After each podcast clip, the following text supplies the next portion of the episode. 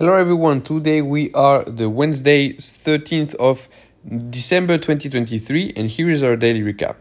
So first of all in the US, the Fed uh, central bankers are currently quite dovish and the Fed will publish its monetary policy decision uh, which is expected to be uh, a new pause in the interest rate hikes or decrease. In Europe nothing new. In Asia, significant stimulus plans will not materialize in China for the time uh, for the time being in terms of the uh, of the economy stimulation. And now, in concerning microeconomics, uh, Pernod Ricard has launched its whiskey the Muan in China. Orange and MásMóvil uh, surrendered frequencies to address Brussels concerns. Inditex publishes an EBIT slightly above expectations. Amazon requests the dismissal of a lawsuit regarding Kuiper satellite launch contracts.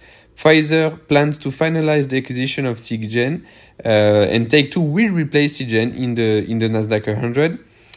Uh, and Samsung will invest 760 million of dollars in a new factory in South Korea.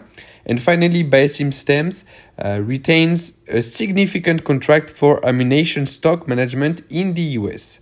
Now concerning indices, CAC 40 is down by 0.16, minus 0.15 for the DAX and minus 0.22 for the IBEX 35. Stoxx 600 is stable, stable also the S&P, the Dow Jones and the Nasdaq is up by 0.15. Minus 1.15 for Shanghai, minus 1 for uh, Hang Seng and plus 0.25 for the Nikkei. MSCI World is up by 0.4, plus 0.1 for the gold, stable for the euro dollar plus 1.3 for the Brent, minus 1.2 for the 10 years in the US, and plus 2.3 for the VIX. So not a lot, a lot going on uh, yesterday and today in the in the stock market.